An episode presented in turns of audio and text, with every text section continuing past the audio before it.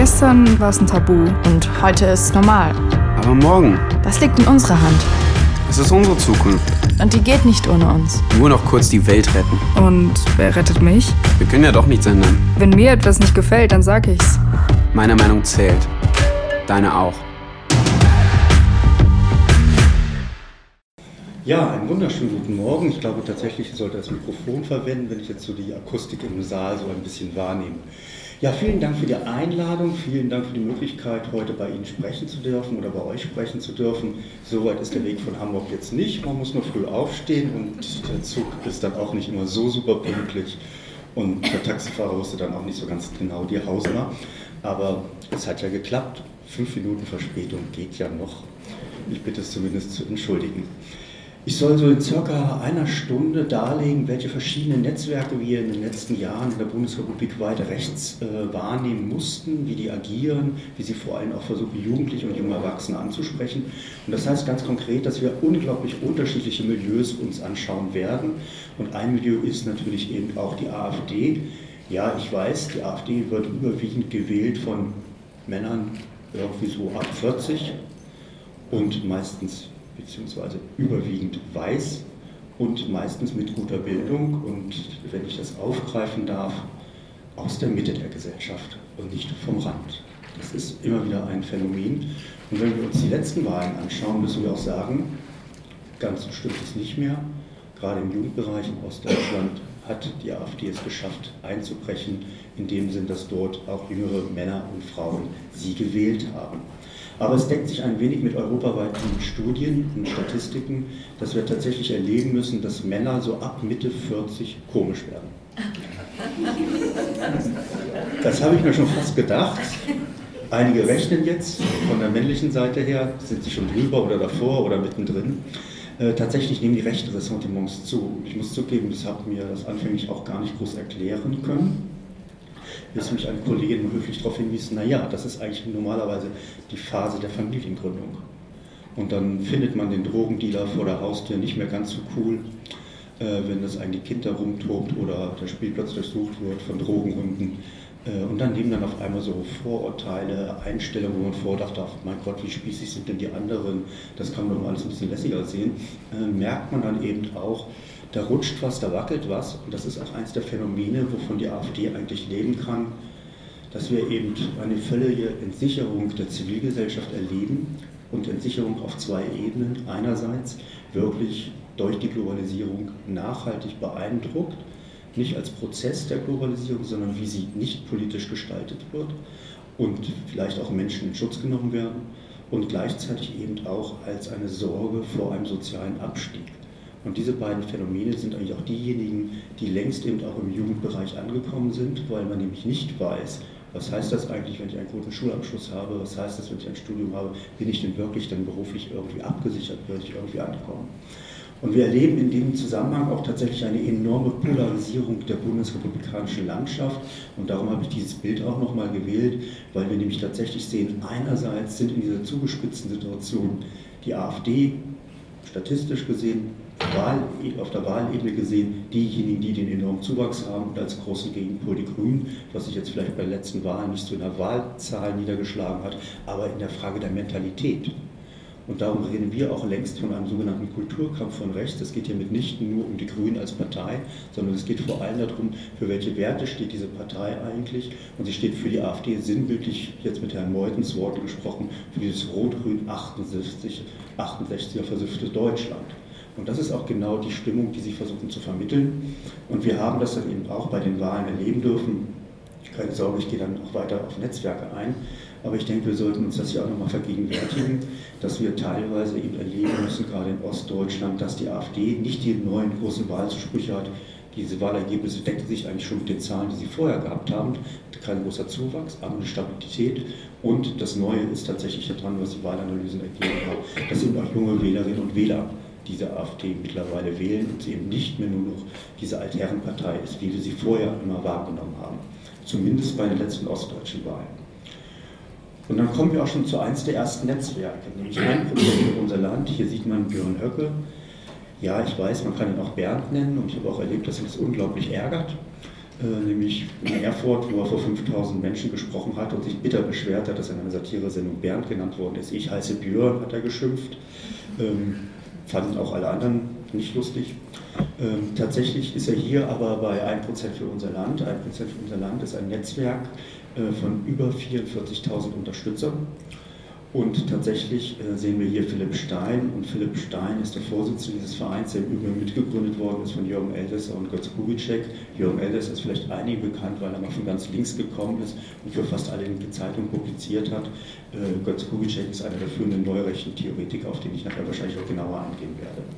Und er hat sich bedankt, der liebe Bernd, weil nämlich tatsächlich die Initiative etwas gestartet hatte, was sie schon mal gemacht haben, nämlich Wahlbeobachter losgeschickt. Die Idee da ist, ist nicht neu. Schon 2016 haben sie Wahlbeobachter losgeschickt in Zusammenarbeit mit der Identitären Bewegung, dieses Mal auch wieder. Und einige von Ihnen, von euch werden das bestimmt sehen. Hier auch wieder die permanente Selbstinszenierung 2016 und mittendrin der Herr, der mit den dunklen Haaren den Kopf nach unten gebeugt hat. Das ist ähm, Martin Sellner, eben einer der führenden Köpfe der identitären Bewegung in Österreich und Deutschland. Er ist nicht der Vereinsvorsitzende der identitären Bewegung, das ist Daniel Fiss aus Rostock, aber Martin Sellner ist, glaube ich, überhaupt nicht der Brustdoktor dieser Bewegung. Äh, und man hat auch ehrlich gesagt immer den Eindruck, und dann ist man auch sehr schnell bei jugendgemäßen Angeboten, der scheint wirklich morgens aufzustehen, aufzustehen, ein Smartphone anzumachen und die Kamera zu lächeln und zu sagen, ich gehe mir jetzt die Zähne putzen und dann geht die Revolution weiter. Schönen guten Morgen. Äh, und tatsächlich auf diesem unglaublich niedrigschwelligen Angebot erleben wir eben sehr genau, dass es ihm gelingt, Jugendliche und junge Erwachsene äh, immer mehr anzusprechen. Und weil ich immer Angst habe, die Zahlen zu vergessen, sei an der Stelle gleich gesagt, die Identitäre Bewegung hat ca. 600 Aktivisten in der Bundesrepublik, 300 in Österreich. Sie arbeiten eng zusammen, aber tatsächlich spiegeln diese Zahlen mitnichten wider, welche Ausstrahlungskraft sie haben. Wenn man alleine sieht, dass Martin Sender, ich glaube, bei YouTube mittlerweile über 100.000 Abonnenten hat. Und da merkt man eben schon die andere Dimension. Wir haben das im Übrigen auch in den letzten Monaten bei der Recherche immer wieder erlebt, dass selbst in den kleinsten ländlichen Regionen gerade die identitäre Bewegung, die Position, die Argumentation, die Memes dort angekommen sind und mitnichten irgendwo, sage ich mal, nur im Netz rumwabern, sondern sie werden ernsthaft wahrgenommen. Und ernsthaft wahrgenommen wird dann beispielsweise eben auch bei dieser Aktion der Wahlbeobachtung eigentlich die versteckte Botschaft. Es geht nicht nur darum zu sagen, ach guck mal, könnte es sein, dass das Stimmen der AfD unterschlagen werden, sondern es wird ein grundsätzliches Misstrauen gegenüber dieser parlamentarischen Demokratie damit signalisiert und sozusagen ganz offen versucht äh, darzustellen, dass eigentlich wir in der Bundesrepublik mittlerweile den Zustand hätten, dass es eigentlich keine freien Wahlen geben würde, sondern sie müssten beobachten, damit sie nicht sozusagen ein Häkchen äh, über den Tisch gezogen werden. Das Gleiche haben wir dann auch erlebt in Brandenburg und auch hier in dem Zusammenhang nochmal kurz die Ergebnisse mit den gravierenden Einbrüchen der anderen Parteien ähm, auf fast allen Ebenen. Und gleichzeitig muss man vielleicht nochmal sagen, Björn Höcke ist derjenige, der wirklich mittlerweile offiziell auch als Faschist rechtlich benannt werden kann, so, aber er ist auch das Gesicht des Flügels, das, der mindestens ein Drittel der AfD ausmacht. Das ist eine Schätzung von Alexander Gauland. Und da muss man schon sagen, ein Drittel der AfD, das heißt ca. 14.000 Personen. Keine andere Strömung innerhalb der AfD ist so straff aufgebaut, so straff organisiert. Äh, darum ist auch die Macht des Flügels so enorm. Und der eigentliche Strapazierer ist tatsächlich der Herr, der in Brandenburg das Wahlergebnis eingefahren hat, nämlich Andreas Kalbitz.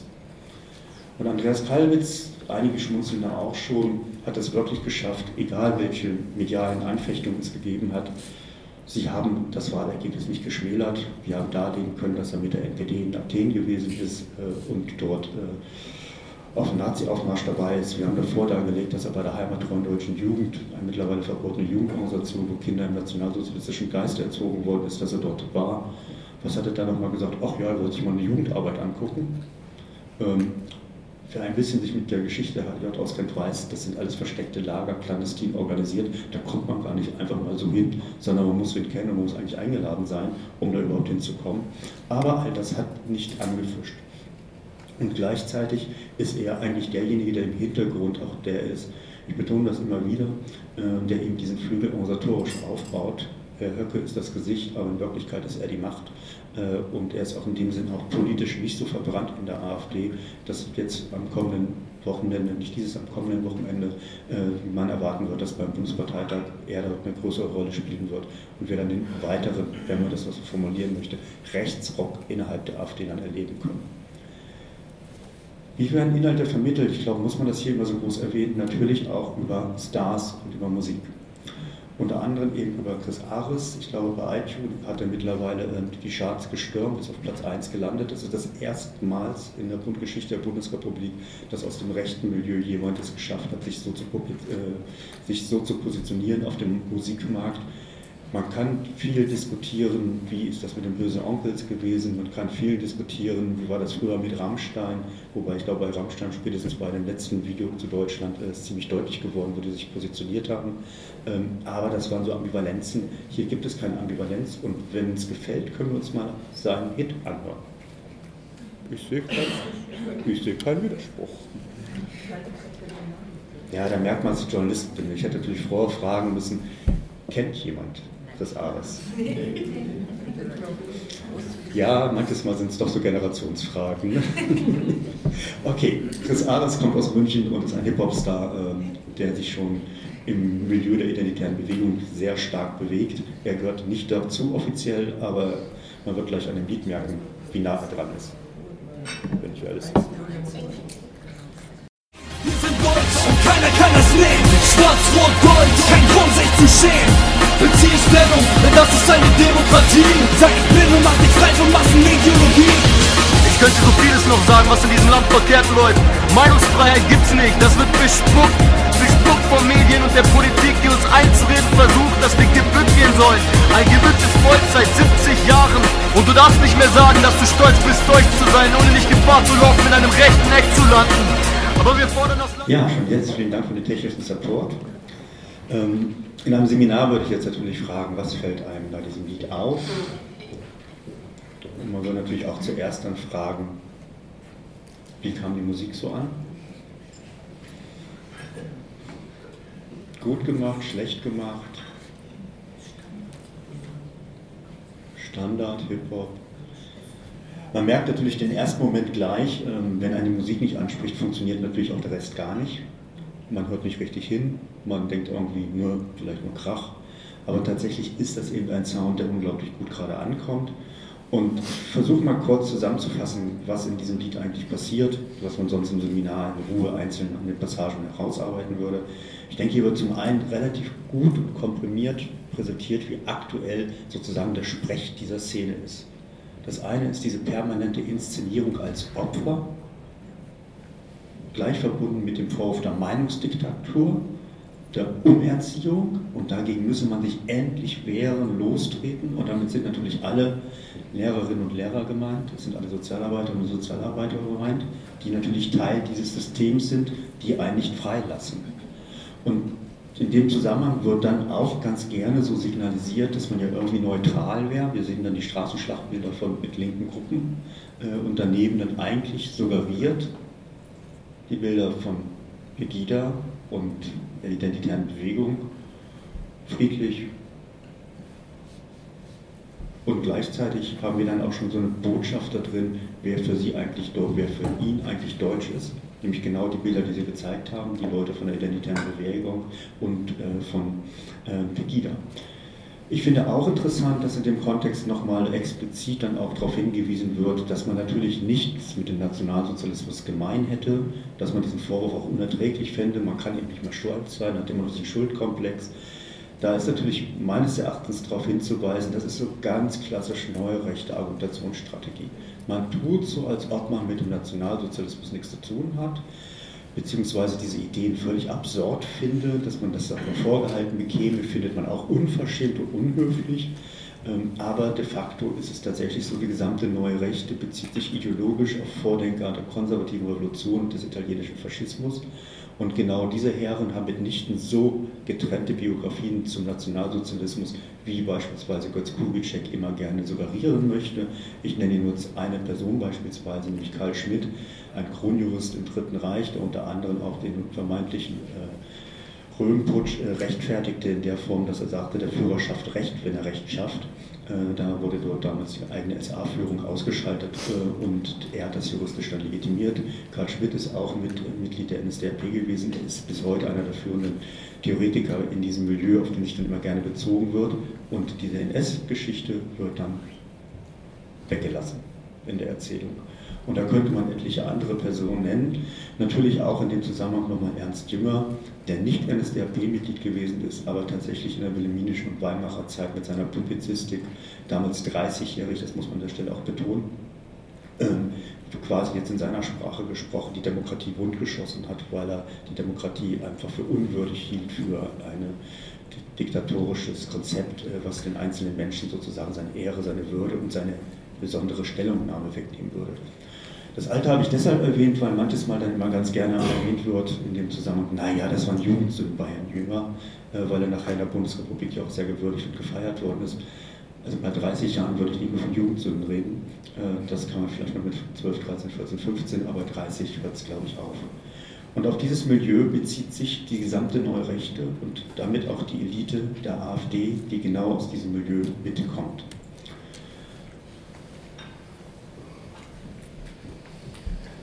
Ich musste kurz zögern, weil es hier eine Verzögerung gab. Entschuldigung. Hier nochmal die Bundestagsfraktion. Mit 12,6 Prozent sind sie in den Bundestag gezogen, mit 94 Mandaten. Zwei sind verloren gegangen, weil Frau Petri sich dann getrennt hat mit einem Mitstreiter.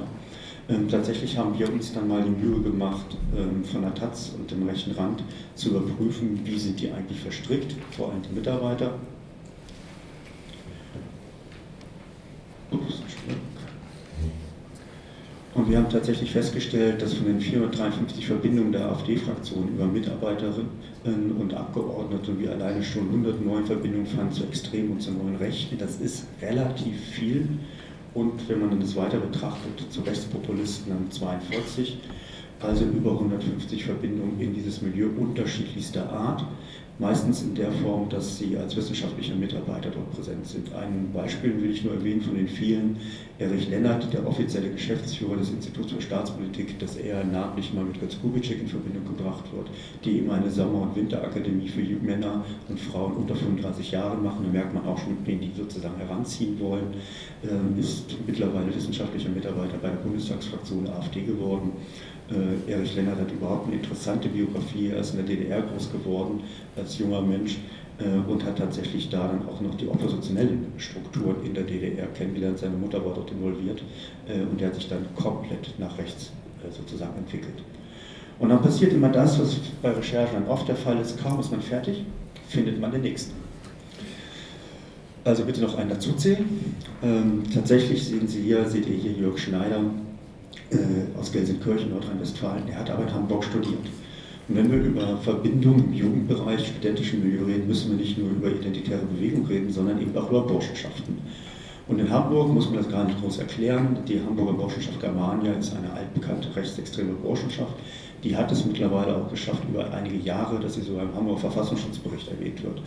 Ich erwähne das auch nur so deutlich, weil wir wissen nicht, eine Burschenschaft sind rechtsextrem und die staatlichen Institutionen tun sich grundsätzlich schwer, Burschenschaften in Verfassungsschutzberichten zu erwähnen. Dann kann man sich vorstellen, wie diese Burschenschaft gestrickt ist, dass die wirklich seit Jahren da drin ist.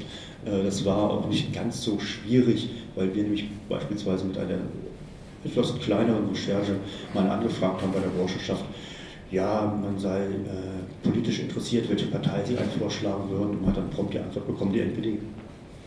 Also da war dann die Recherche auch nicht mehr so schwierig, wir mussten es nur publizieren. Ähm, umgekehrt haben wir es dann mal anders gemacht, haben geschrieben, ja, wir seien junge Nationaldemokraten oder junge Nationalisten, wie sie heute heißen, und wir müssen in Hamburg, in diesem roten Hamburg studieren, ob sie uns eine Adresse geben könnten, wo wir denn äh, vielleicht uns hinwenden könnten. Das hatten wir die NPD angeschrieben und die NPD hat uns dann prompt beantwortet, gehen Sie zur Germania. Also so einfach ist es dann manches Mal, wenn man ein bisschen innovativ recherchiert. Herr Schneider, AfD. Bundestagsabgeordneter, Mitglied der Burschenschaft Germania. Und wie es in der Medienwelt so üblich ist, habe ich ihn höflich gefragt, wie kann das sein? Ist das vielleicht eine Jugendsünde? Äh, die Antwort ist gewesen, nein, er hat an der Bundeswehr-Uni, wie sie damals noch hieß, die Helmut-Schmidt-Universität studiert und jetzt als alter Herr möchte er das zurückgeben, was er damals genossen hat, nämlich das kostengünstige Wohnen. Kurz gesagt, ein AfD-Bundestagsabgeordneter gibt einer rechtsextremen Burschenschaft Geld, weil das tun alte Herren bei solchen Netzwerken. Und das ist genau eben die Linie, wo wir dann mittlerweile sagen, dass da Scham und Scheu, ich werde noch andere Beispiele nennen, sinkt in diesem Milieu miteinander zusammenzuarbeiten. Es gibt andere, die nämlich dann vielleicht eher auf Distanz gegangen wären, wenn wir vielleicht vor ein, zwei Jahren das gefragt hätten. Die hätten dann vielleicht gesagt, oh Gott, meine Burschenschaft, ja früher war die gar nicht so. Nein, all diese Abwehrmechanismen haben wir gar nicht mehr erlebt, sondern einfach nur gesagt, nein, ich bin alter Herr, ich leiste jetzt meinen Beitrag, weil in jungen Jahren habe ich auch von alten Herren sozusagen äh, den Vorteil genießen können. Und was ich nicht verheimlichen möchte, ist, dass ich tatsächlich denke, dass uns leider nicht sehr gut gelungen ist, in der medialen Berichterstattung darauf hinzuweisen, dass die AfD nie eine Professorenpartei gewesen ist, wie es immer kolportiert worden ist, sondern von Anbeginn eine weit extrem rechte Sammlungsbewegung. Das, was die NPD auch in den 60er Jahren mal gewesen ist, bevor sie sich dann nach der Wahlniederlage bei der Bundestagswahl in den 70er Jahren in Häkchen dann zerlegt hat. Tatsächlich möchte ich das hier an diesen vier Personen einfach nochmal deutlich werden lassen. Weil wenn wir über Netzwerke reden, müssen wir uns auch wirklich angucken, welche Netzwerke bestehen. Wir haben hier Jörg Meuthen, der immer als einer der Moderatoren gilt. Jörg Meuthen hat mittlerweile auch beim Flügel gesprochen, er hat oft sich immer wieder vor Herrn Höcke schützend gestellt Moderat ist für mich auch fragwürdig. Er hat eigentlich diesen Satz ja auch geprägt von dem Rot-Grün 68 versuchten Deutschland. Und er kommt aus einem christlich-fundamentalistischen Kontext heraus, nämlich aus dem freikirchlichen Bereich, der in Deutschland meistens, wenn wir über Rechtsextremismus und Rechtspopulismus reden, oft vergessen wird. Und auch da sei daran erinnert, dort sind viele Familien dort sind viele Kinder und viele Jugendliche. Ich will jetzt nicht zu so viel verplaudern, selbst ich hatte mal eine Freundin, äh, die in diesen Kreisen sich bewegte äh, und war auch überrascht, was für Wertvorstellungen einem da auf einmal entgegenkommen, äh, gerade im Bereich des Lebensschutzes, um das ganz wirklich zu skizzieren. Und bei Lebensschutz sind wir dann auch bei Beatrice von Storch, das ist die Dame in der grünen Jacke, falls die einige von Ihnen nicht von euch nicht gleich erkannt haben. Sie ist von Anbeginn eine der führenden Frauen innerhalb der deutschen Lebensschutzbewegung. Das heißt, das sind diejenigen, die in Berlin beispielsweise auflaufen äh, mit Kreuzen, um zu zeigen, wie viele Kinder abgetrieben werden. Sie sprechen davon, dass sozusagen äh, längst es üblich wäre, oder ich formuliere es vorsichtiger, äh, sie mahnen darüber von, vor, dass Frauen selbstbestimmt darüber entscheiden, ob sie abtreiben oder nicht. Die sind auch ernsthaft der Meinung, dass eine Schwulenlobby daran arbeiten würde, uns alle zu verschwulen. Sie sind auch diejenigen, die in Stuttgart beispielsweise aber auch Sturm gelaufen sind und relativ erfolgreich sogar gegen die Umstrukturierung von Bildungsplänen, wo es um die Frage der Frühsexualisierung, wie Sie das nannten, gegangen ist, weil Sie ganz gerne wollten, dass nicht die Diversität von Sexualität präsentiert wird, sondern vor allem klar gemacht wird, dass Heterosexualität eigentlich das Normale sei und dass die Familiengründung Pflicht, Würde und Ehre, und da kann man sich den Rest der Rollenbilder auch vorstellen.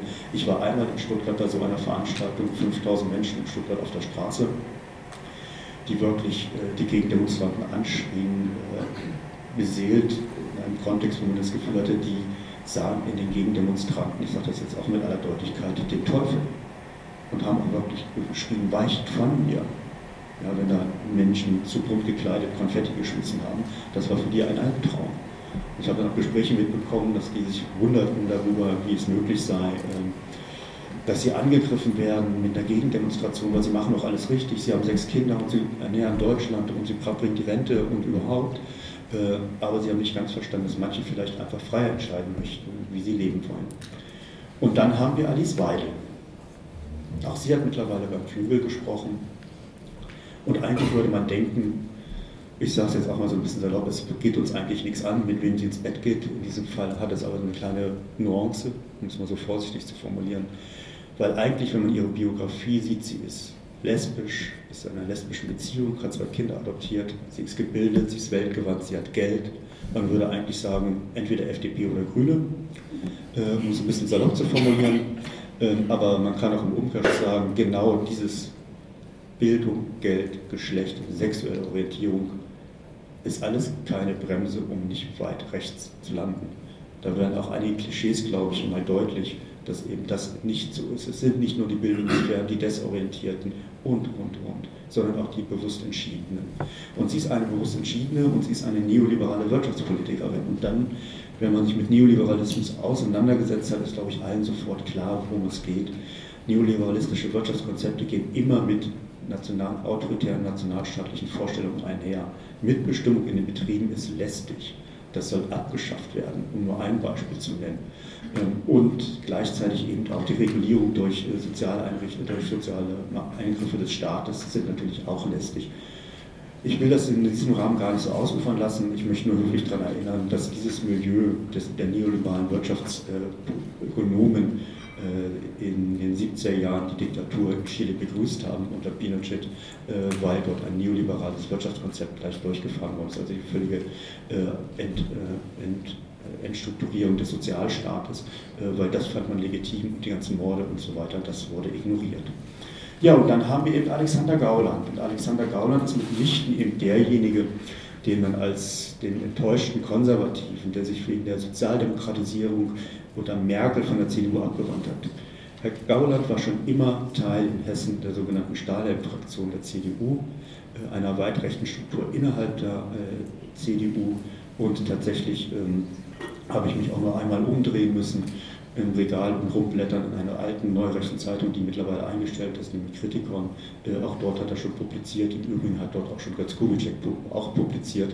Und wenn man sich ein bisschen mit diesem Milieu auskennt, weiß man sofort, aha, die haben nicht nur in den Zeitungen zufälligerweise gleich geschrieben, sondern diese Zeitungen waren auch immer Netzwerke, wo sich Autorinnen und Redaktionen getroffen haben, äh, im Rahmen von Konferenzen oder Leserinnen-Treffen äh, äh, beispielsweise.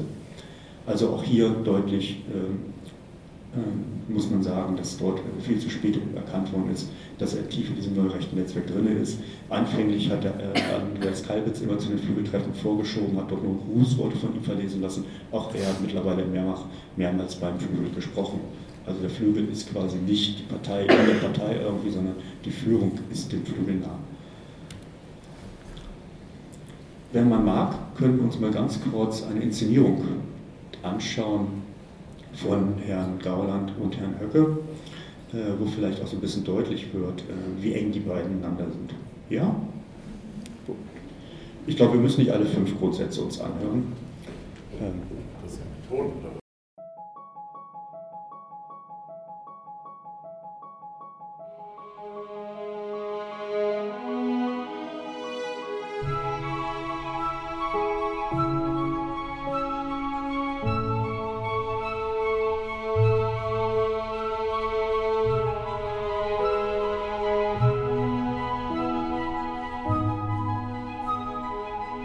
Grundsätze sind ein Gemeinschaftswerk von meinem Kollegen, Fraktionschef in der AfD-Fraktion im Brandenburger Landtag, Dr. Alexander Gauland und mir. Alexander Gauland wird in diesen Minuten diese fünf Grundforderungen, diese fünf Grundsätze zeitgleich auf der großen AfD-Demo in Magdeburg vorlesen, liebe Freunde. Und deshalb möchte ich hier und heute fünf Grundsätze für unsere Partei verkünden, die in diesem Moment von meinem Freund Björn Höcke in Erfurt ebenso verkündet werden. Wir haben uns geschworen, dass wir das gemeinsam tun. Erster Grundsatz. Deutschland ist nicht verhandelbar.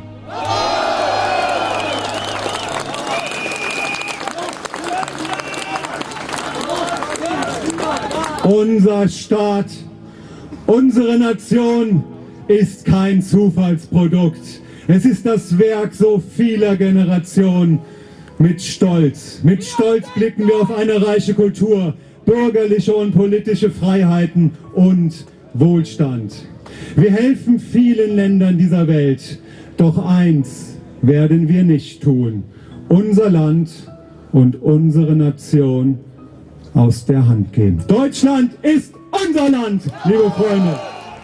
Der zweite Grundsatz, den Björn Höcke jetzt in Erfurt an dem Erfurter Domplatz verkündet, lautet, Deutschland ist kein Labor für Gesellschaftsexperimente. Wir verweigern uns verantwortungslosen Experimenten mit und an unserem Volk. Nur Ideologen glauben, dass Gesellschaft ohne Familie funktionieren kann oder dass jeder zu einem Deutschen wird, sobald er die Landesgrenze überschritten hat. Das ist falsch.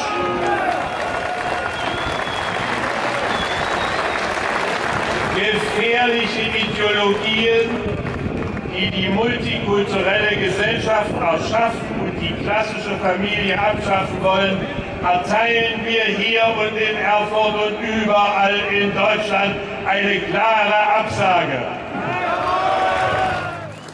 Dritter Grundsatz. Deutschland muss. Ich glaube, die anderen brauchen uns hier jetzt nicht mehr so anhören. Ich persönlich muss sagen, was mich natürlich am meisten daran ärgert an diesem Video, das ist von 2015 und Herr Höcke und Herr Gauland sprechen für Freunde. Wir haben uns jetzt geschworen. Und wie lange haben wir in den Medien dieses Spiel mitgemacht, dass einer von denen vorgeprescht ist und Herr Gauland gesagt hat, oh, meinen wir gar nicht so. Äh, und wir haben es zu spät eingefangen, tatsächlich dieses Spiel irgendwie deutlicher werden zu lassen, was da eigentlich vonstatten geht. Und aus Zeitgründen und weil ich den Eindruck habe, dass das hier gar nicht so nötig ist, überspringe ich jetzt mal ein paar Passagen, was Herr Höcke noch so alles sagt. Die Quintessenz ist eigentlich, um auf die Stelle vielleicht dann doch nochmal zu gehen, dass es hier mitnichten darum geht in diesem Milieu, wie viele Geflüchtete kommen hierher, sondern dass es hier um etwas Grundsätzlicheres geht. In dem Gesprächsband 2018 veröffentlicht, sagt er nämlich auch, auch wenn wir leider ein paar Volksteile verlieren werden, die zu schwach oder nicht willens sind, sich der fortschreitenden Afrikanisierung, Orientalisierung und Islamisierung zu widersetzen, sei er sich sicher, dass am Ende noch genügend Angehörige unseres Volkes vorhanden sein werden, mit denen wir ein neues Kapitel unserer Geschichte aufschlagen können. Einige nicken schon ein bisschen. Das ist natürlich eine klare Kampfansage. Das ist auch eine klare Kampfansage, nicht über die Frage, wie viele Geflüchtete, sondern es geht hier eigentlich um diejenigen, die der Meinung sind, oh, wir könnten auch ein Einwanderungsland sein. Bitte sehr, auch die sollen gehen. Und dann ist diese Formulierung von Herrn Meuthen, weg von diesem rot-grün 68er versuchten Deutschland, eher die Frage, dass man das anders stellen muss. Wir sollen weg. Und das lassen sie offen. Und das ist genau, wo wir mittlerweile erleben, dass wir eben eine enorme Radikalisierung in diesem Milieu haben. Und das drückt sich auch durch provokante Aktionen auf, nämlich wie sprechen Sie Jugendliche und junge Erwachsene an, beispielsweise über die identitäre Bewegung, die für uns in ihrer Zahl gar nicht so gravierend ist. Sie wollen aber auch gar keine Massenbewegung werden, das müssen wir aus internen Unterlagen sagen, sie wollen Masse bewegen, indem sie Bilder, Bilder, Bilder schaffen, die ins Netz gestellt werden, um im vorpolitischen Raum, man merkt jetzt, jetzt nehmen schon mal ihre Sprache auf, den metapolitischen Kampf zu führen. Und hier nur mal ein Beispiel, wie das dann so präsentiert wird. Ah, Entschuldigung. Ja, kurz und knapp. Was man gesehen hat, war eine Transparentaktion der identitären Bewegung in Hamburg bei dem Marathonlauf. Und das ist natürlich gezielt gesucht, weil es eine Massenveranstaltung ist. Und tatsächlich ähm, sieht man eben auch hier, das ist eben auch das Besondere an der identitären Bewegung oder mit das Besondere, dass solche Sachen genau überlegt werden, wie können wir sie dann auch im Netz inszenieren. Das ist auch der zweite Teil sozusagen ihrer metapolitischen Ebene, die sie immer wieder suchen. Ihr sprecht von Europa und vergisst die Völker. Der Grundgedanke, sei der Vollständigkeit halber nochmal erinnert, ist der sogenannte Ethnopluralismus aus dem Jargon der neuen Rechten. Äh, jede Ethnie hat seinen angestammten Lebensraum und da kann man auch die Kulturen schätzen. Das Essen findet man da auch toll. Auch die Traditionen, die Identitäten. Aber, das ist die Subbotschaft natürlich, es darf sich nichts vermengen, es darf sich nichts vermischen nichts anderes eigentlich als Blut und Boden. Das Interessante ist, dieser Grundgedanke ist schon bei Karl Schmidt, der nämlich auch betonte, eine Gemeinschaft, eine Demokratie kann nur so stark sein, je enger sie homogen ist. Da ist genau der gleiche Gedanke drin. Äh, das Ausscheiden des Fremden, des Störenden. Und hier sieht man dann eben aber auch, wie das lässig in Szene gesetzt wird. Wir haben mittlerweile allerdings die Erfahrung gemacht, dass diese Videos nicht immer so gut ankommen bei Jugendlichen und jungen Erwachsenen sondern dass es eher eine Vorgefasstheit geben muss. Dass eine Form da sein muss, dass man das schon selber interessant findet. Manche finden diese Videos zum Beispiel arrogant, männlich dominiert, so soldatisch, so kämpferisch.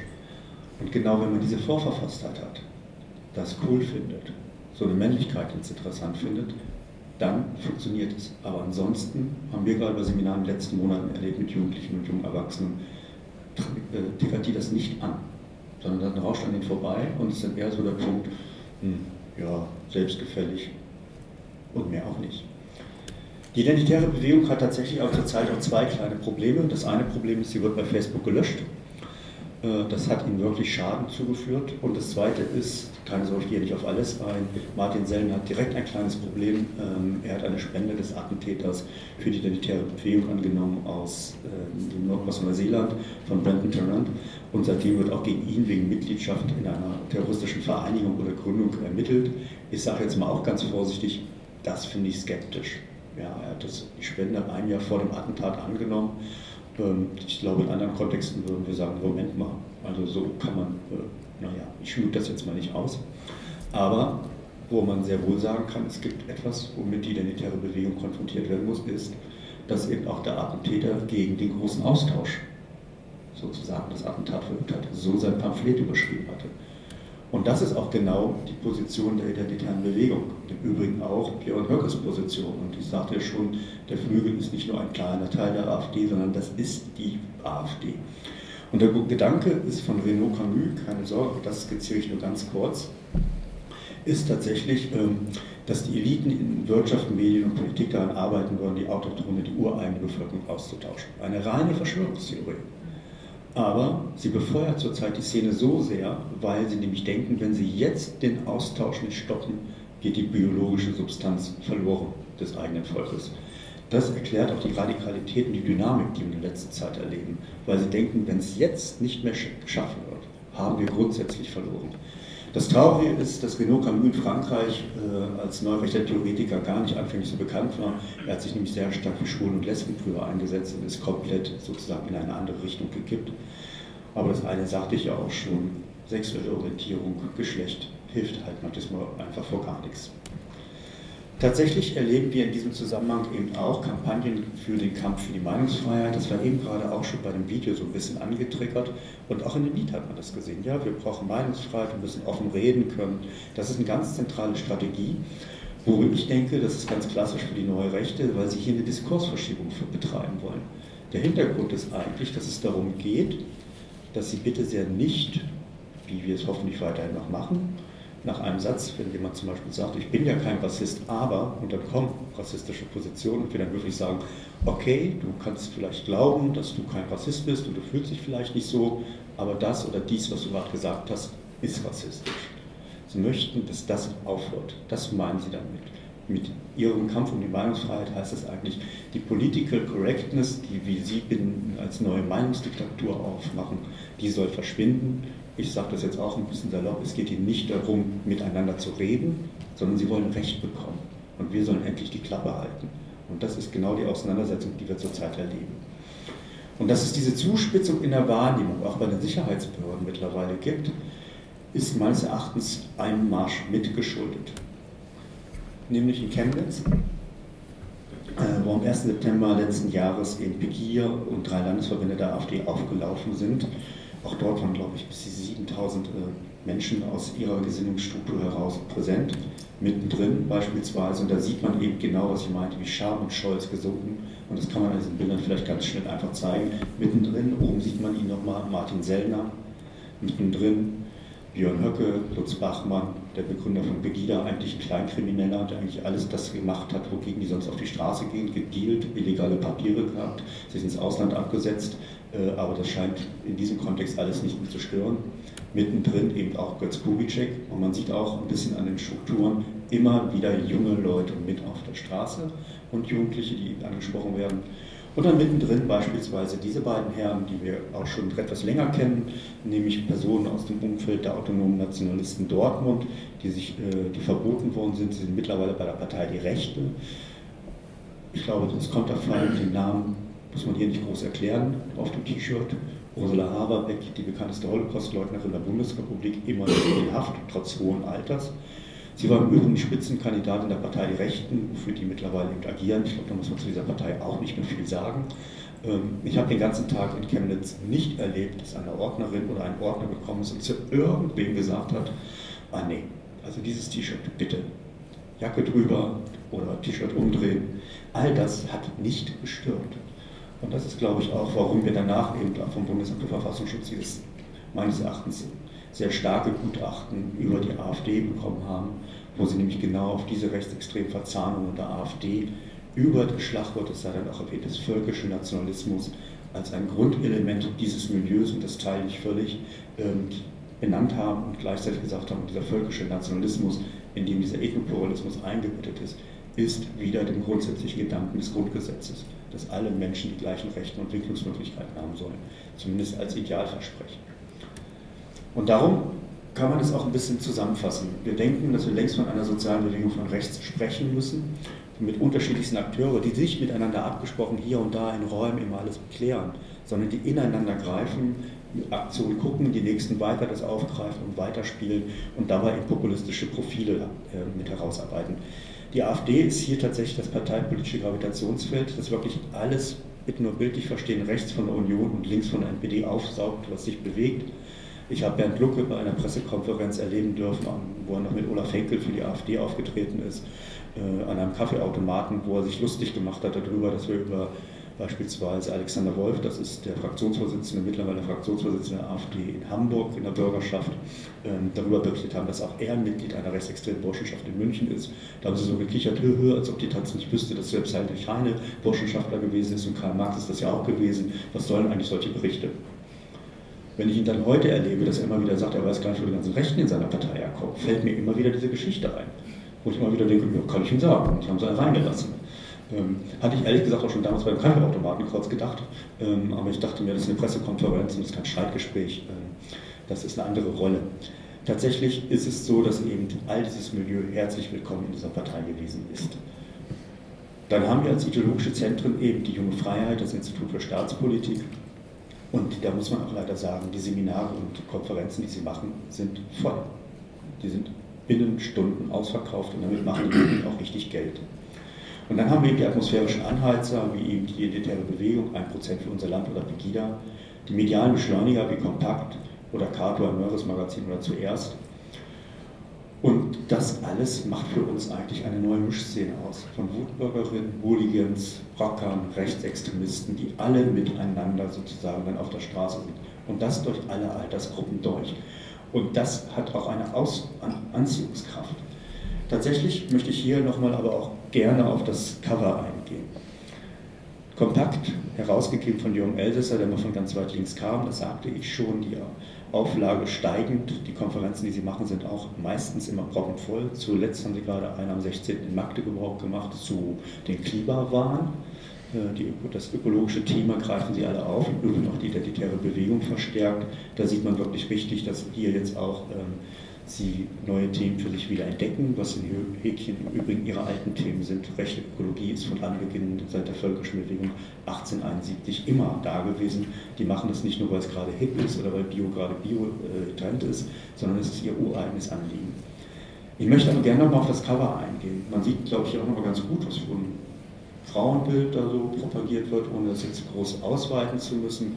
Es gibt immer noch diese, äh, in dem Magazin äh, die Schöne des Monats, wo dann auch höflich hm, skizziert wird, ähm, dass da hochengagierte Frauen im Umfeld der AfD, der identitären Bewegung dabei sind. Auch das fasse ich grob zusammen. Der Tenor ist eigentlich immer derselbe.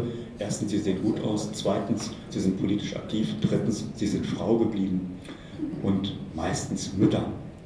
Und dann wird nochmal betont, und sie sind Frau geblieben. Weil natürlich Frauen, wenn sie in die Politik gehen, natürlich normalerweise bei den anderen Parteien Jürgen Elsässer lässt sich da gerne drüber aus, denn immer so vermännlichen und so hart werden, man würde ja auch keine Unterschiede dann mehr sehen. Tatsächlich hatten sie auch vor kurzem auch mal den Schöne des Monats, das muss man der Vollständigkeit halber auch sagen. Der Titel ist aber, glaube ich, ein ganz gutes Beispiel, um nochmal dazu skizzieren, was diese neurechten Diskurse sind. Der Osten leuchtet, was der Westen lernen kann. Vielleicht können sich einige von Ihnen, von euch erinnern, dass ähm, ein Bundespräsident mal von Dunkeldeutschland gesprochen hat fraglich, ob das damals so geschickt gewesen ist. Hintergrund war die Übergriffe und Anschläge auf Geflüchtete und auf die Unterkünfte in Ostdeutschland. Und hier erlebt man genau diese neurechte Diskursstrategie. Ich greife den Begriff auf und kippe das um. Wenn man sich das nochmal dreimal vielleicht darüber nachdenkt, heißt es ja nichts anderes an Verherrlichung der Gewalt. Hier werden die Anschläge und Übergriffe gefeiert. Der Osten leuchtet. Und das kann der Osten lernen. Greift die Flüchtlinge an, schmeißt Brandsätze in die Flüchtlingsunterkünfte. Ich habe zuletzt hier um Elsass erlebt in Kürten, wo es auch einen tragischen Todesfall gegeben hat, wo sie auch versucht haben, wie Chemnitz das politisch zu nutzen. Und dort hat er sinngemäß dann in die Kamera gesprochen, weil sie das live gestreamt haben. Ich grüße den islamisierten Westen, im Osten steht die Front. Und das ist auch genau ihre Logik, dass sie gerade deswegen sich auch so auf den Osten konzentrieren, weil Ostdeutschland noch so schön deutsch sei.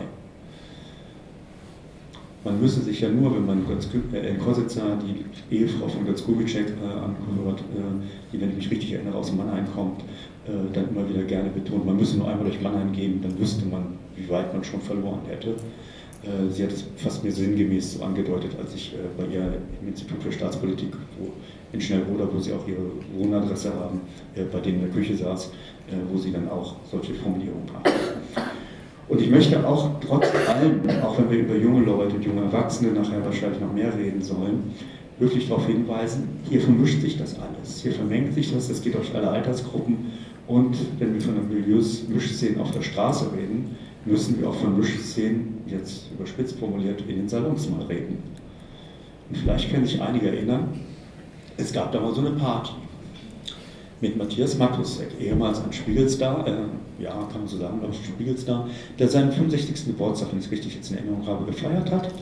Herr äh, Beckmann ist da gewesen und viele renommierte Persönlichkeiten und mittendrin, aber unter anderem Mario, äh, Mario Müller, das ist den Herrn, den ihr da auch so seht. Ähm, wir waren da nicht undercover da, sondern äh, die Eitelkeit von Herrn Matusek ist uns äh, zuvor gekommen. Äh, er hat alles auf Facebook gestellt und siehe da bei der Bildauswertung konnten wir dann sehen, äh, dass einer der führenden Köpfe der identitären Bewegung, nämlich Mario Müller, der in Halle das Zentrum im Wesentlichen mitmanagt, äh, dort herzlich willkommen gewesen ist.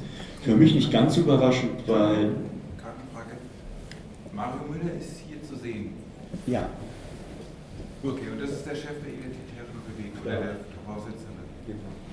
Ja, der Vorsitzende ist Daniel Fisk, den habe ich vorhin kurz verschluckt. Äh, Mario Müller ist aber einer der führenden Köpfe, der in Halle das Zentrum der identitären oder genau formuliert, in Halle können dank 1% für unser Land und dem Institut für Staatspolitik äh, mehrere Strukturen mitten in der Stadt ein Haus nutzen, äh, das eine Person aus dem direkten Umfeld des Instituts für Staatspolitik gekauft hat. Wir wissen bis heute nicht, wo das Geld hergekommen ist, wer das sozusagen ermöglicht hat. Und das ist wirklich mitten in der Stadt, gleich bei der Uni. Und er ist derjenige, der sozusagen dort äh, das Leben dieses Hauses äh, mitgestaltet, um es kurz zu sagen. Er ist aber im Übrigen auch derjenige, bevor ich es vergesse, der auch schon verurteilt worden ist äh, wegen Körperverletzung, weil er einen jungen Antifaschisten mit einem Gegenstand schwer zusammengeschlagen hat. Äh, also mitnichten so gewaltfrei, wie sie immer tun. Der Vollständigkeit halber sage ich dann an der Stelle auch nochmal, aus dem Haus heraus haben sie auch schon Leute angegriffen, zwei Personen, Sie hatten gedacht, das seien antifaschistische Jugendliche, es waren aber zwei Zivilverfahren, äh, zivil äh, gekleidete Polizeibeamte.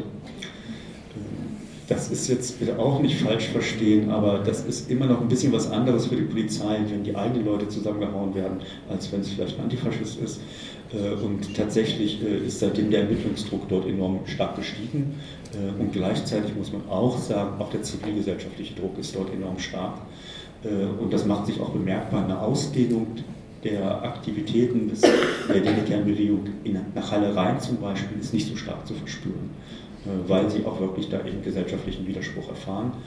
Wir haben das auch live erleben dürfen in dem Kontext, dass wir dort unter anderem eins unserer Bücher vorgestellt haben. Sie haben im Netz massiv dagegen gehetzt. Sie haben eine Autorin sehr übelst versucht dort zu outen, auch mit persönlichen Angaben und, und, und äh, und angedroht, sie würden kommen. De facto sind sie nicht gekommen. Äh, schön ist es gewesen, dass das sehr schnell bekannt geworden ist. Die Polizei stand vor der Tür. Naja, gut, das sind wir leider mittlerweile auch gewöhnt. Aber viel schöner ist gewesen, dass so viele Leute die Veranstaltung besuchen wollten, dass sie gar nicht alle rein konnten.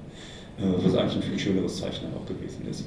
Aber das drückt auch die Stimmung in der Stadt, glaube ich, ganz gut aus. Die haben dann doch von 0, nichts sozusagen, sprach sich das rum und dann war die Mobilisierung halt auch da. Ich möchte abschließend trotzdem auch nochmal zweieinhalb Ecken auf ein anderes Milieu eingehen äh, und das in viereinhalb Minuten versuchen zu schaffen.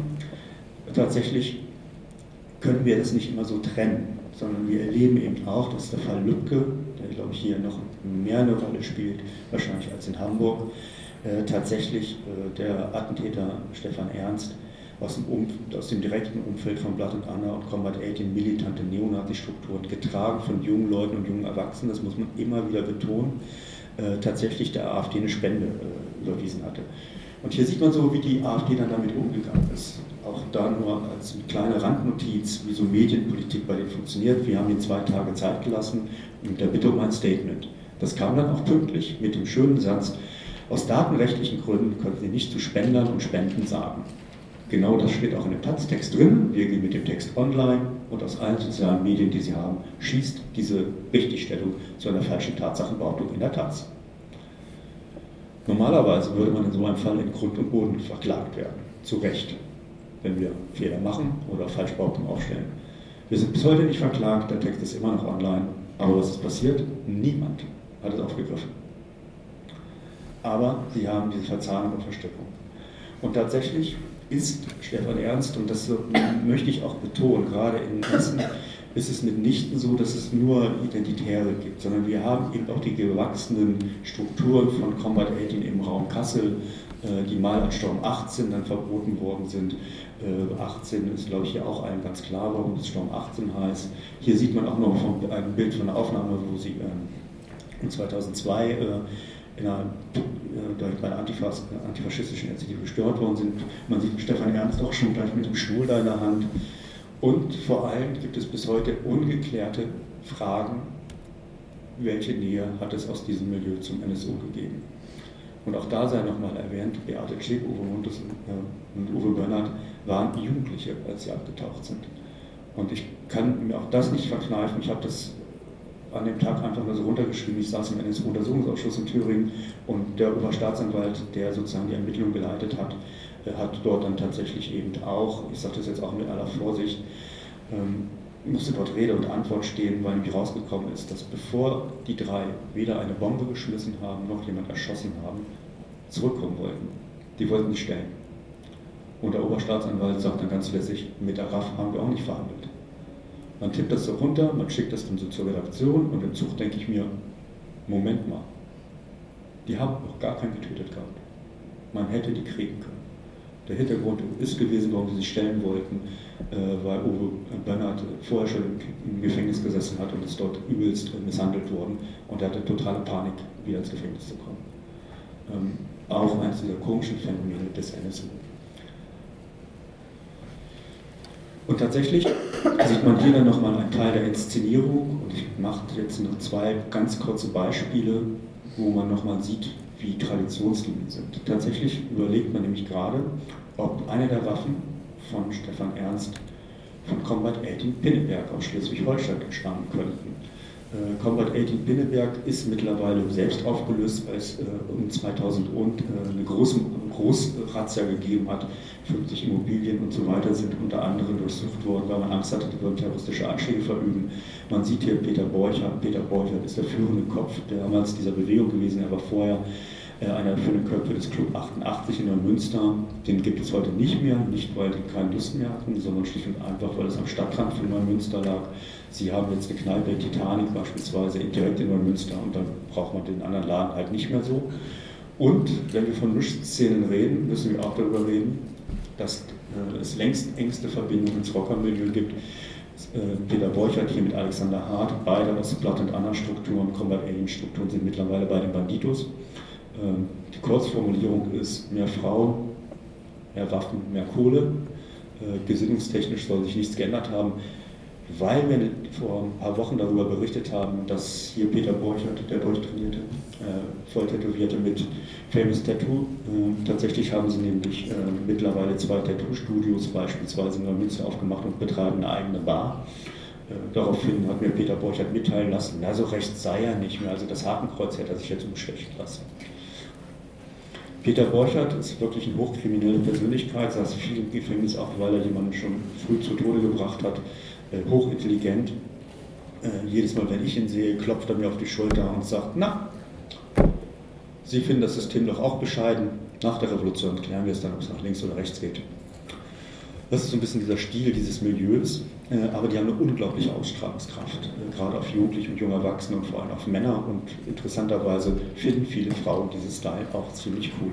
Und da haben wir wieder so eine Form der Mischszene. Und als letztes Beispiel, Iron Circle. Warum dieses Beispiel nochmal? Weil die Person ähm, tatsächlich, die diese Gruppe leitet, eigentlich aus Hessen kommt, vor äh, Bad Segeberg groß geworden ist, dort schon in der Neonazi-Szene mit äh, Peter Borcher zusammen in Jugendhaft gesessen hat in Neumünster, äh, in Neumünster und tatsächlich ähm, mittlerweile diesen Circle neu aufgebaut hat. Dieser Circle, man sieht es auch hier wieder, das ist wieder so ein bisschen oldschool. Und das ist auch so ein Phänomen, was wir erleben. Wir haben einerseits diese hochgestylte identitäre Bewegung und trotzdem gleichzeitig immer noch diese naja, wo man dachte, so läuft doch echt keiner mehr rum. Ähm, doch, die gibt es auch. Und tatsächlich ähm, ist es so, dass gerade eben gegen den einen Herrn hier mit der Feuerklatze äh, sitzt gerade in Untersuchungshaft, äh, weil er einen eigenen Kameraden so schwer zusammengeschlagen hat, äh, dass äh, so dass Leute auch gesehen haben und der dann sozusagen nachgekommen ist. Äh, das ist auch nicht ganz untypisch, äh, das als letzten Satz, dass tatsächlich diese Hass und diese Gewalt, die dort zelebriert wird, richtet sich auch gegen die eigenen Leute. Das wird oft vergessen, ähm, aber tatsächlich ist es eben auch wirklich immer nur ein Mythos von Kameradschaft, äh, sondern eben auch intern wird diese Gewalt ausgeübt. Und wir wissen auch gerade von ähm, den Herren in der Mitte, dass tatsächlich äh, mit aller Vorsicht äh, als Leitner Kopf, als er schon Kassel mit Gruppen aufgebaut hat, dass es für ihn kein Problem gewesen ist, wenn Leute nicht auf Linie sind. Auch dafür ist in Haft gekommen, die dann sozusagen zu drangsalieren. Was nicht zur Folge hat, dass die Gruppen sich auflösen, sondern eher zu komischerweise zur Stabilisierung führt. Äh, aber das kennt man vielleicht auch aus äh, komischen Gewaltpaarbeziehungsphänomenen, wo man sich auch manchmal wundert, warum gehen die nicht auseinander oder warum geht die betroffene Person nicht. Tatsächlich, um es zusammenfassend zu sagen, haben wir unglaublich heterogene, äh, unglaublich viele verschiedenste Angebote, wie Jugendliche und junge Erwachsene in der rechten Szene sich engagieren können, wie sie angesprochen werden können und tatsächlich auch noch, und das sei eben da nochmal als letztes Bild gewählt gewesen, es ist mit immer nur poppig, modern, identitär, sondern eben auch dieses Milieu gibt es weiterhin. Danke für die Geduld.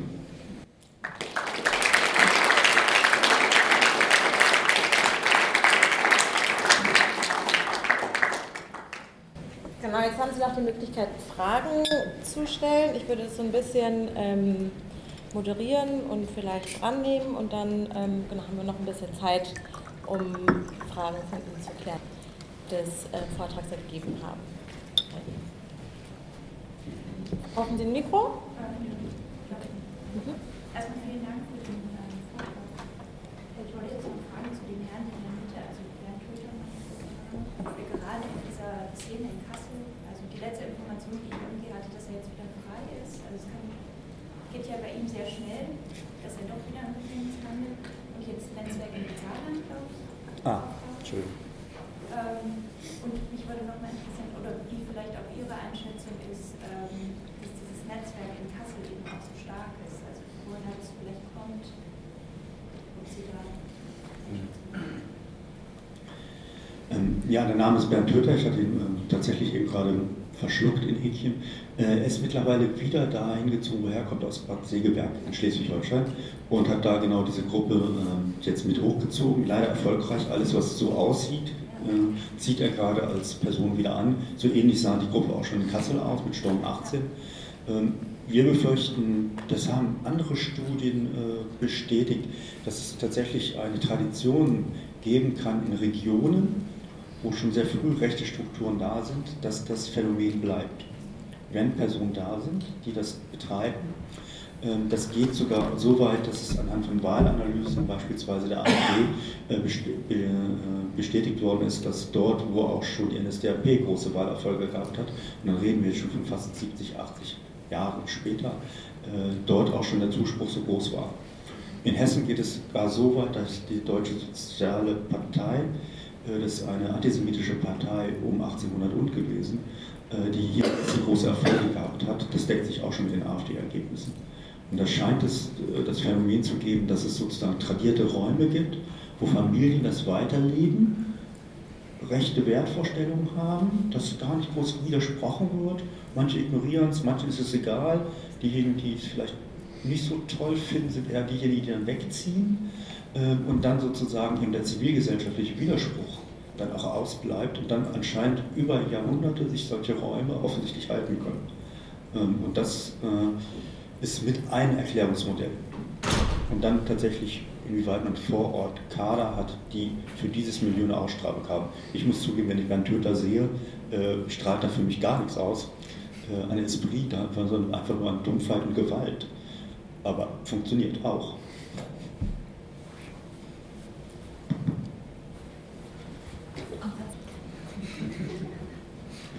Irene Sieg, also ich bin Übersetzerin, Lektorin Und ich muss mich erst ein bisschen einarbeiten. Ich komme gerade von einer anderen Veranstaltung rund um ja, Antisemitismus und so weiter. Ähm, ich wüsste gerne, also nochmal den Namen von diesem einen Sänger. Natürlich gibt es viele Namen, die ich leider nicht kenne, ich muss mich einarbeiten.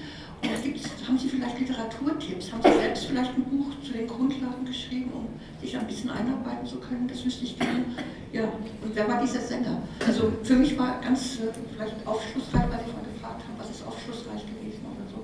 Zum Beispiel, da wird ja von dem Zusammenhalt gesprochen. Witzigerweise, ironischerweise gibt es ja jetzt auch so eine Forschungseinrichtung demnächst, die befasst sich mit dem gesellschaftlichen Zusammenhalt zwischen dem Westen und dem Osten. Also dieses Wort, das taucht dann in, einem anderen Kontext auf. Ja? Also das ist eine Einrichtung, die gehört zu dem House of Normative Orders und so weiter. Also, wie gesagt, es ist ein großes Forschungsprojekt rund um den gesellschaftlichen Zusammenhalt. Aber hieß es auch schon bei der Veranstaltung, dass man da vielleicht ein anderes Wort wählen müsste, weil vielleicht ist das ein bisschen verbraucht oder altmodisch, die Sache mit dem Zusammenhalt Ost-West. Ja? Da geht es ja um einen anderen Zusammenhalt. Also haben Sie vielleicht Literaturtipps und vielleicht ein, zwei äh, Forschungsarbeiten auch. Und vielleicht haben Sie selbst was geschrieben. Danke. Ja, der Name war Chris Ares. Chris Ares. Ähm, in dem Zusammenhang äh, sei er auch nochmal auf Komplott hingewiesen. Äh, das ist ein, Musik, ein Musiker, der auch wie viele in der identitären Bewegung eine rechtsextreme Vergangenheit hat. Die tun ja immer so, als ob sie alle nur aus dem intellektuellen Milieu kämen. Das ist mitnichten der Fall. Ähm, selbst Martin Sellner war vorher in einer rechtsextremen Jugendstruktur, wenn ich das jetzt mit Literatur kann ich Ihnen nachher sagen. Also, Vielleicht eigentlich haben Sie was geschrieben, das war ja meine Frage. Ja, darum wollte ich mich drücken. Oder Okay, ja. Ähm, also aktuell habe ich gerade veröffentlicht äh, die Entkultivierung des Bürgertums, wo es um die Frage der rechten Ressentiments äh, bei uns und äh, den Tabubrechern aus der Mitte der Gesellschaft geht. Äh, dann ist gerade von uns erschienen, Andrea Röpke und mir, äh, Völkische Landnahmen über alte Sippen, junge Siedler und rechte Ökos. Und zu dem Phänomen identitärer Bewegung habe ich letztes Jahr ein Buch herausgegeben, das Netzwerk der Identitären. Und ich glaube, ein Jahr davor äh, habe ich äh, geschrieben Bürgerliche Schafmacher, wo es ausschließlich um diese gesamte Neurechte des Milieu geht. Und ein, sehr lieber Kollege Volker Weiß hat ein äh, sehr gutes Buch geschrieben, äh, die autoritäre Revolte das ausführlich äh, auf die Ideengeschichte der neuen Rechten nochmal eingeht und auch sehr schön herausarbeitet, dass diese neue Rechte eigentlich keine eigenen innovativen Gedanken hat, sondern vor allem eine Rekapitulierung der konservativen Revolution, ansonsten nichts, äh, keinen eigenen Esprit letztlich hat. Die habe ich nicht im Kopf.